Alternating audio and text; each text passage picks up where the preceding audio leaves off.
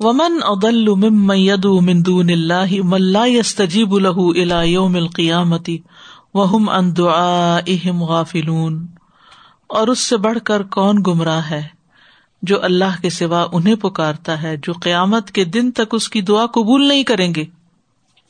جواب ہی نہیں دیں گے اور وہ ان کے پکارنے سے بے خبر ہے تو جتنے بھی معبودان باطل ہیں، سب کے سب بے خبر ہیں آجز ہیں، کمزور ہیں یعنی اس شخص سے بڑھ کر نہ کوئی جاہل ہے اور نہ کوئی گمراہ ہے جو اللہ کو چھوڑ کر ایسے معبودوں کو پکارتا ہے جو اس کی دعا کو بھی قبول نہیں کر سکتے۔ یعنی جہاں سے کچھ ملنے والا ہی نہیں۔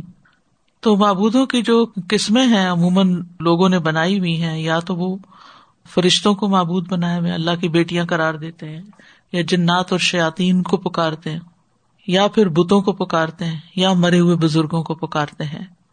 تو ان میں سے کوئی بھی قسم جو ہے، یہ کسی بھی طرح انسانوں کو نفع یا نقصان پہنچانے سے آجز ہے۔ لا يستجیب له الى يوم القیام قیامت تک جتنی بھی عمر باقی ہے، وہ پکارتے رہے تو قیامت آ جائے گی، مگر ان کی دعا نہیں سنی جائے گی۔ وقت ختم ہو جائے گا، لیکن ان کی دعا کبھی نہیں سنی جا سکتی۔ ایک ہوتا نا کہ چلو آج نہیں تو کل کل نہیں تو پرسوں۔ نہیں۔ یعنی ان کی دعا قبول نہ ہونے کی انتہا ہو گئی۔ جب انتہا تک بات چلی جاتی ہے تو پھر وہ چیز بھی ختم ہو جاتی ہے۔ اور پھر قیامت تک نہیں سنی تو قیامت کے بعد بھی وہ ان کے کام نہیں آنے والے۔ یعنی قیامت کی بات کر دی گئی نا۔ قیامت تک وہ ان کی بات نہیں سننے والے اور پھر قیامت کے بعد بھی وہ ان کی سفارش نہیں کرنے والے۔ وہ اندعا غافل اور وہ بےچارے تو خود ان سے بالکل بے خبر ہیں، غافل ہیں۔ یعنی اللہ تعالیٰ جس کا ذکر بلند و برتر ہے، اللہ عزا وجل وہ فرما رہا ہے کہ ان کے معبود جن کو یہ پکار رہے ہیں، یہ ان کی پکار سے بے خبر ہیں۔ کیونکہ نہ وہ سن سکتے ہیں، نہ وہ بول سکتے ہیں، نہ وہ عقل رکھتے ہیں۔ مرے ہوئے لوگ کیا کر سکتے ہیں؟ کچھ بھی نہیں۔ بے خبر، غافل۔ اور یہ بھی تاریخی روایات سے پتہ چلتا ہے کہ خود مشرقین مکہ جب کوئی مشکل گھڑی آتی تو اللہ ہی کی عبودیت کو تسلیم کر لیتے تھے۔ مصب بن سعد اپنے والد سے روایت کرتے ہیں کہ جس روز مکہ مکرمہ فتح ہوا تو اکرما بن نبی جہل سمندر میں سوار ہو گئے۔ بہت تیز ہوا چل رہی تھی، کشتی طوفان میں پھنس گئی۔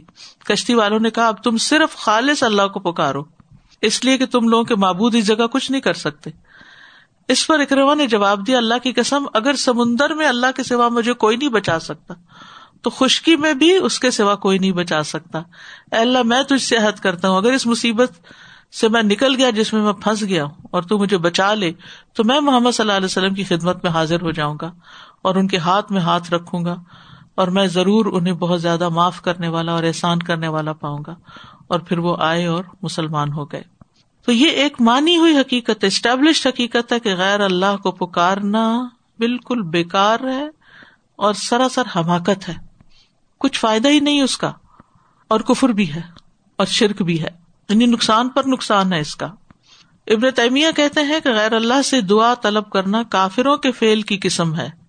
بس وہ کہتے ہیں کہ جو کسی نبی یا نیک آدمی کی قبر پر آتا ہے اور وہ یہ عقیدہ رکھتا ہے کہ یہ نبی کی قبر ہے یا نیک آدمی کی قبر ہے، اگرچہ حقیقت میں ایسا نہ بھی ہو اور وہ اس سے اپنی حاجت طلب کرے۔ مثلاً اس سے دعا مانگے کہ وہ اس کی بیماری دور کر دے۔ یعنی اگر کوئی کسی قبر پہ جاتا ہے اور کہتا ہے، تم میری دعا سن لو اور میری بیماری دور کر دو، یا اس کے جانوروں کو ٹھیک کر دے، یا اس کا قرضہ ادا کر دے، یا اس کے دشمن سے انتقام لے، یا اس کے گھر والوں کے مسائل حل کر دے، یا کوئی اور ایسی دعا کے جس پر اللہ کے سوا کوئی بھی قادر نہیں، تو ایسا کرنے والا جو ہے، وہ پھر ایمان کے دائرے سے نکل جاتا ہے، کیونکہ اس نے سری شرک کا ارتقاب کیا۔ کیونکہ دعا جو ہے، وہ عبادت کی قسم اور غیر اللہ کی عبادت جو ہے، وہ شرک میں شمار ہوتی ہے۔ اور ایک اور بہانا کیا جاتا ہے نا، میں ان سے نہیں مانگ رہا، ان کے وسیلے سے مانگ رہا ہوں۔ یہ ایک بات کی جاتی ہے نا۔ کہ جیسے کسی بادشاہ کے پاس جانے کے لیے آپ کو بادشاہ کے مقرب کا واسطہ یا وسیلہ ڈھونڈنا پڑتا ہے، تو یہی چیز تو اہل مکہ کہا کرتے تھے۔ ماں نا بدہم اللہ بونا اللہ ہم ان کی عبادت اس لیے نہیں کر رہے، ہم تو اس لیے کر رہے ہیں، ان کے آگے نظر نیاز رکھتے ہیں تاکہ یہ ہمیں اللہ کے قریب کر دے تو وہ کیسے کر سکتے ہیں؟ وہ تو خود ڈرتے ہیں اپنے بارے میں۔ تو غیر اللہ کو پکارنا جہالت بھی ہے اور شرک بھی ہے۔ نہ زندوں کو پکار سکتے ہیں، ان دعاؤں پر جو صرف اللہ ہی سنتا ہے، اور نہ مردوں کو پکار سکتے ہیں۔ ابن قیم کہتے ہیں، شرک اکبر کی دیگر اقسام میں سے ہے کہ اپنی ضروریات کو مردوں سے طلب کرنا اور ان سے فریاد کرنا اور ان کی طرف متوجہ ہونا۔ یہی دنیا جہان کے لوگوں کے شرک کی بنیاد ہے۔ میت جو ہے، جو مرا ہوا ہے، چاہے نیک بندہ ہے، اس کے اعمال تو ختم ہو چکے ہیں۔ وہ تو اپنی جان کے لیے بھی کسی نفع نقصان کا مالک نہیں۔ وہ تو اپنی جان کے لیے بھی کسی نفع نقصان کا مالک نہیں۔ کیونکہ اگر وہ مالک ہوتے تو مرتے کیوں؟ سب سے پہلے تو اپنی سخت سے سخت ناپسندیدہ چیز موت کو ہی ہٹا لیتے۔ کہاں وہ اس کے نفع نقصان کا مالک ہو جو دوسرا اس سے مدد طلب کر رہا ہے؟ دوسروں کے کہاں کام آئیں گے جو اپنے نہیں آ سکتے؟ اور اپنی حاجتیں اس سے پوری کروا رہا ہے یا اس سے سوال کر رہا ہے کہ میری اللہ کے پاس سفارش کر دو۔ کیونکہ وہ تو سن ہی نہیں رہے تو وہ سفارش کہاں سے کریں گے؟ سرت رن کبوت میں آتا ہے فضا رقی بو فل کی دا اب اللہ مخلصین اللہ الدین فلم نجا ہوں مل البری ادا ہوں یشریکون جب وہ کشتی میں سوار ہوتے ہیں تو اللہ کو پکارتے ہیں۔ اس حال میں کہ اسی کے لیے عبادت کو خالص کرنے والے ہوتے ہیں۔ پھر جب وہ انہیں خشکی کی طرف نجات دے دیتا ہے تو اچانک وہ شریک بنا رہے ہوتے ہیں۔ تو یاد رکھیے کہ یہ اللہ کے ساتھ کسی اور کو برابر شریک قرار دینا جو ہے یہ شرک ہے۔ عبداللہ بن مسعد کہتے ہیں، میں نے پوچھا، یا رسول اللہ، کون سا گنا اللہ کے نزدیک سب سے بڑا ہے؟ آپ نے فرمایا کہ تم اللہ کا کسی کو شریک ٹھہرا، حالانکہ اسی نے تمہیں پیدا کیا۔ اس کو کھلی گمراہی کہا گیا، دور کی گمراہی کہا گیا۔ سورت الحج میں آتا ہے ید مندون اللہ مالا ید الرح ولا انفا ذالکا ہو دلال البعید۔ وہ اللہ کے سوا اس چیز کو پکارتا ہے جو اسے نقصان نہیں پہنچاتی اور اس چیز کو جو اسے نفع بھی نہیں دیتی۔ یہی تو دور کی گمراہی ہے۔ وہ اسے پکارتا ہے کہ یقیناً اس کا نقصان اس کے نفے سے زیادہ قریب ہے۔ بلا شبہ وہ برا دوست اور برا ساتھی ہے۔ ابراہیم علیہ السلام نے اسی لیے دعا کی تھی، کعبہ بنانے کے بعد وج نبنی و بنی یا انا بدل اسنام کہ اللہ مجھے اور میرے بچوں کو بچانا کہ ہم بتوں کی عبادت کریں۔ یہ سب سہارے جو ہیں وہ کمزور سہارے سورت الحج میں آتا ہے، یا یو سدر مسل لہو ان الدین تدعون من دون اللہ لن يخلقوا ذبابا ولا اجتمعوا له۔ وان يسلبهم الذباب شيئا لا يستنقذوه منه۔ ضعف الطالب والمطلوب۔ اے لوگو، ایک مثال بیان کی گئی ہے، سو اسے غور سے سنو۔ بے شک وہ لوگ جنہیں تم اللہ کے سوا پکارتے ہو، ہرگز ایک مکھی پیدا نہیں کر سکتے۔ خواہ وہ اس کے لیے سب جمع ہی کیوں نہ ہو جائے اور اگر مکھی ان سے کوئی چیز چھین لے تو وہ اس سے چھڑا نہیں سکتے۔ کمزور ہے مانگنے والا اور وہ بھی جس سے مانگا گیا۔ یعنی سائل بھی کمزور ہے اور جس سے دعا کر رہے ہیں وہ بھی کمزور ہے۔ کچھ نہیں کوئی کسی کا بنا سکتا۔ اس کو باطل کی پکار کہا گیا۔ ظال کب ان اللہ الحق و انما یدون مندون ہی الباطل۔ یہ اس لیے کہ بے شک اللہ ہی حق ہے اور یہ کہ اس کے سوا جس کو پکارتے ہیں وہی باطل ہے۔ سورت لکمان کی آیت ہے۔ یہ نفع نقصان سے خالی ہے سورت یونس میں بتایا گیا۔ سورت السرا میں آتا ہے۔ کلد الدین ازام تم مندونی ہی فلاحم لکھو نہ کشف در کم ولا تحویلا آپ ان سے کہیے، ان کو پکارو جنہیں تم اللہ کے سوا معبود سمجھتے ہو۔ وہ تم سے نہ تکلیف کو ہٹا سکتے ہیں، نہ بدل سکتے ہیں۔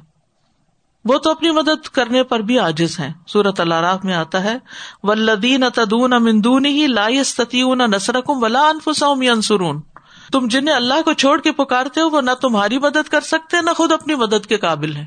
تو آپ خود سوچیے جو اپنی مدد نہ کر سکتا ہو، وہ کسی دوسرے کی مدد کیا کرے گا؟ اپنے بارے میں لا علم ہے۔ سورت النحل میں آتا ہے ولدین یدون مندون اللہ لا یخلقون شعی ام و یخلقون. اموات غیر احیا ان وما یشرون ایان یباسون اور وہ لوگ جنہیں وہ اللہ کے سوا پکارتے ہیں، وہ کچھ بھی پیدا نہیں کرتے، وہ خود پیدا کیے جاتے ہیں، مردہ ہیں، زندہ نہیں، اور وہ نہیں جانتے کب اٹھائے جائیں گے۔ وہ نہیں جانتے کب اٹھائے جائیں گے۔ جن مرے ہوئے لوگوں کو، چاہے وہ شہید ہی کیوں نہ ہو، کیا ان کو پتا ہے کہ کس دن انہوں نے دوبارہ قبر سے نکلنا ہے؟ جس کو یہ نہیں پتا کہ میرے ساتھ کیا ہونے والا ہے، میرا مستقبل کیا ہے، وہ کسی دوسرے کے کیا کام آ سکتا ہے؟ اور جیسے یہاں کہا گیا کہ پکارے جانے سے بھی بے خبر ہے ان تد لا یسما دعا اکم سورت فاتر میں آتا ہے۔ اگر تم انہیں پکارو، وہ تمہاری پکار نہیں سنیں گے۔ ولو سمیو مستجاب لکم، اگر سن بھی لیں، جواب نہیں دے سکتے۔ کبھی آپ سو رہے ہو تو سوتے ہوئے آپ نے کوئی بات کی ہو تو پاس بیٹھے ہوئے کو کیا سمجھ آتی؟ یعنی یہ ایکسپیرئنس تو سب نے کیا ہوگا نا؟ چاہے کوئی گھر کا بڑا ہو، کوئی چھوٹا ہو، اکثر لوگ سوتے ہوئے بات کرتے ہیں۔ اور اگر آپ نے نیند میں خود ایکسپیرئنس کیا ہو بات کرنے کا، تو آپ کے منہ سے بات نہیں نکلتی۔ کتنا زور لگانا پڑتا ہے۔ یعنی خواب میں اگر بولنا پڑے، تو آپ اتنی آسانی سے نہیں بول سکتے۔ تو نیند میں اگر یہ حال ہے، تو موت کے بعد کیا حال ہوگا؟ جبکہ نیند میں تو ایک روح جاتی ہے نا، موت میں تو ساری روح نکل جاتی ہے، یا نہیں جاتی؟ جاتی ہے۔ تو پھر انسان کس کے کام آ سکتا ہے؟ سورت فاتر میں آتا وما ان تبس من فل قبور تو اسے ہرگز سنا نہیں سکتا جو قبروں میں ہے۔ کتنی واضح آیت ہے۔ قبر والے نہیں سنتے تمہاری بات کہ تم انہیں کیا کہہ رہے ہو۔ اور یہ پکارنا جو ہے، یہ کوئی معمولی چیز نہیں ہے یہ عذاب کا باعث ہے۔ سورت شعرا میں اللہ تعالیٰ فرماتے ہیں، فلا تد اما اللہ اللہ آخر فتکون من المعذبین تو اللہ کے سوا کسی اور معبود کو مت پکار، ورنہ تو عذاب دیے جانے والوں میں سے ہوگا۔ ورنہ تمہیں سزا ملے گی۔ نبی صلی اللہ علیہ وسلم نے فرمایا، جو شخص اس حال میں مر جائے کہ وہ اللہ کے سوا اوروں کو بھی اس کا شریک ٹھہراتا رہا ہو، تو وہ آگ میں داخل ہوگا۔ اور میں نے کہا جو شخص اس حال میں مرے کہ اللہ کا کسی کو شریک نہ ٹھہرائے تو وہ جنت میں داخل ہوگا۔ تو غیر اللہ کو چھوڑ کر صرف اللہ ہی کو پکارنا چاہیے۔ وقال رب کو مد اونی استجب لکم۔ سبحان اللہ، ایک طرف واضح قرآن بتا رہا ہے، وہ جواب نہیں دے سکتا، دوسری طرف اللہ خود جواب دیتا ہے۔ ویزاسا اللہ کا عبادی انی فنی قریب اجیب دعوت تو اب یہ چوائس ہے، ایک طرف وہ رکھ لیجیے جو سنتے نہیں، جواب نہیں دیتے، اور دوسری طرف جو سنتا اور جواب دیتا ہے۔ پھر آپ اس کو چھوڑ کے ان کے پاس کیوں چلے جاتے ہیں؟ جو جواب نہیں دے سکتے۔ لہذا ہر مسئلے کے لیے ہمیں اللہ ہی کو پکارنا چاہیے۔ اللہ سبحان و تعالیٰ ایک حدیث کچھ میں فرماتے ہیں، اے میرے بندو، تم سب گمراہ ہو سوائے اس کے جسے میں ہدایت دوں۔ بس تم مجھ سے ہدایت مانگو، میں تمہیں ہدایت دوں گا۔ اے میرے بندو، تم سب بھوکے ہو سوائے اس کے جسے میں کھلاؤں۔ تم مجھ سے کھانا مانگو، میں تمہیں کھانا کھلاؤں گا۔ اے میرے بندو، تم سب برہنا ہو سوائے اس کے جسے میں لباس پہناؤں۔ تم مجھ سے لباس مانگو، میں تمہیں لباس پہناؤں گا۔ اے میرے بندو، تم سب دن رات گنا کرتے اور میں سارے گناہوں کو بخشنا ہوں۔ مجھ سے بخش مانگو، میں تمہیں بخش دوں گا۔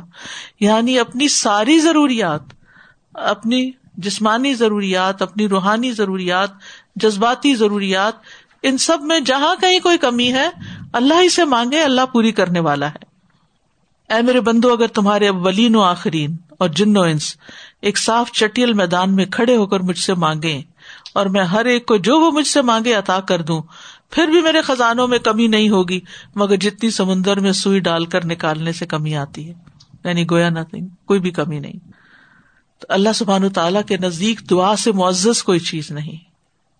لئی سشیون اکرم اللہ منت دعا اور اللہ تعالیٰ ہر دعا کو قبول کرتا ہے۔ کبھی تو دنیا میں مل جاتی ہے وہ چیز، کبھی کفارا ہو جاتی ہیں وہ دعائیں، اور کبھی آخرت میں ذخیرہ ہو جاتی ہیں۔ ہر رات اللہ تعالیٰ آسمان دنیا پر آ کر اپنے بندوں کو پکارتا ہے۔ کون ہے جو مجھ سے بخش طلب کرے، میں اسے بخش دوں۔ کون ہے جو رسک طلب کرے میں اسے رسک عطا کروں؟ کون ہے جو تکلیف دور کرنے کی درخواست کرے کہ میں اس کی تکلیف دور کر دوں؟ فجر طلوع ہونے تک یہ ہوتا رہتا ہے۔ تو اس سے مانگنا چاہیے جب بھی ضرورت پڑے۔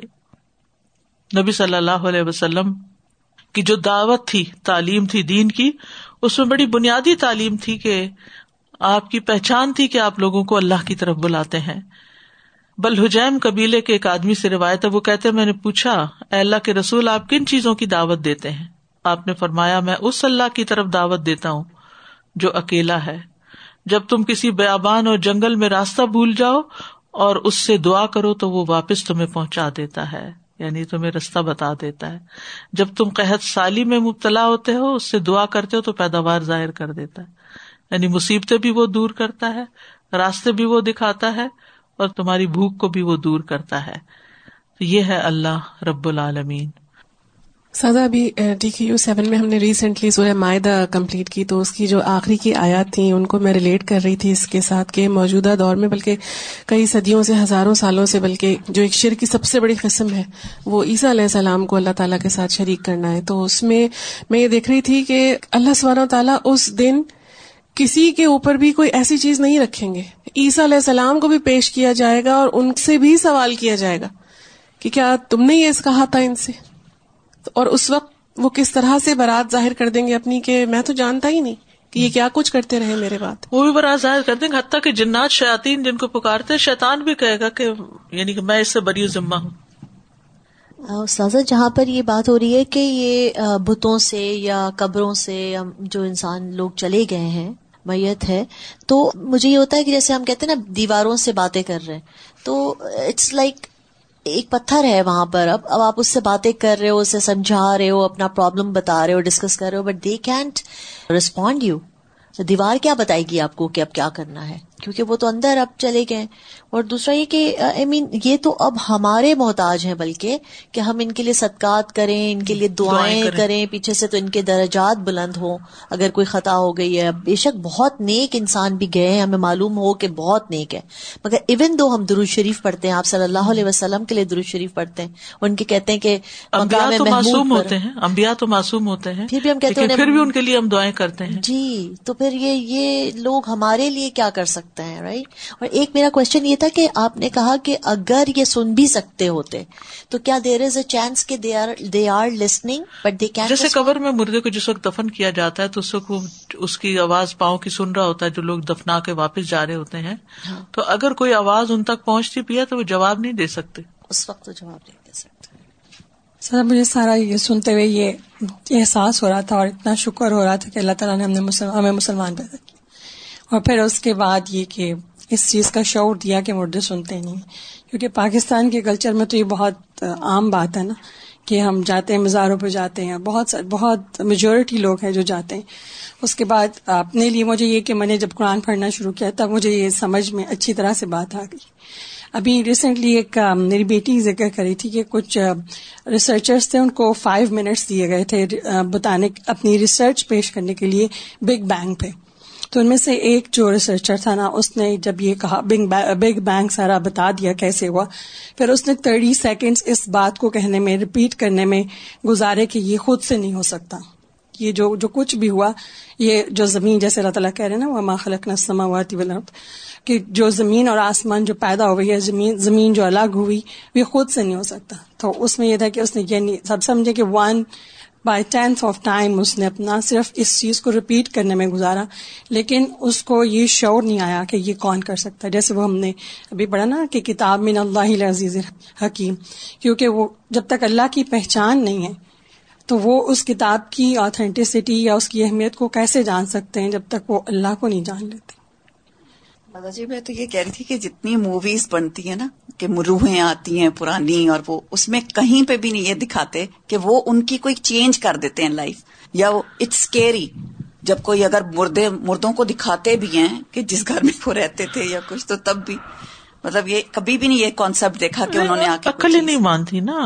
جیتے جی انسان کچھ نہیں کر سکتا تو مر کے کیا کرے گا؟ بالکل۔ سادہ جی مجھے یہ خیال آ رہا تھا کہ پھر یہ عقلی روڈ بلاکر ہی ہے نا تو یہ تھرو آؤٹ ہیومن ہسٹری رہا ہے۔ ہم جیسے نو علیہ السلام کے زمانے میں جب شرک کی ابتدا ہوئی ہے وہ آتا ہے نا ڈیٹیل میں کہ شیطان کیسے شیطان نے خوش نما بنا دیا نا اس چیز کو۔ اس کے ساتھ بہت سیلیبریشن وابستہ ہیں۔ فینسی کانسیپٹ ہے that's why people follow it ایتونی بکتاب من قبل هذا هو سارت من اللہ تعالیٰ چھوٹے اور بڑے ہر شرک سے ہمیں محفوظ رکھے۔ سبحان اللہ و بحمد کا اشد اللہ اللہ اللہ انتا استخر کا و اطوب السلام علیکم و رحمۃ اللہ وبرکاتہ۔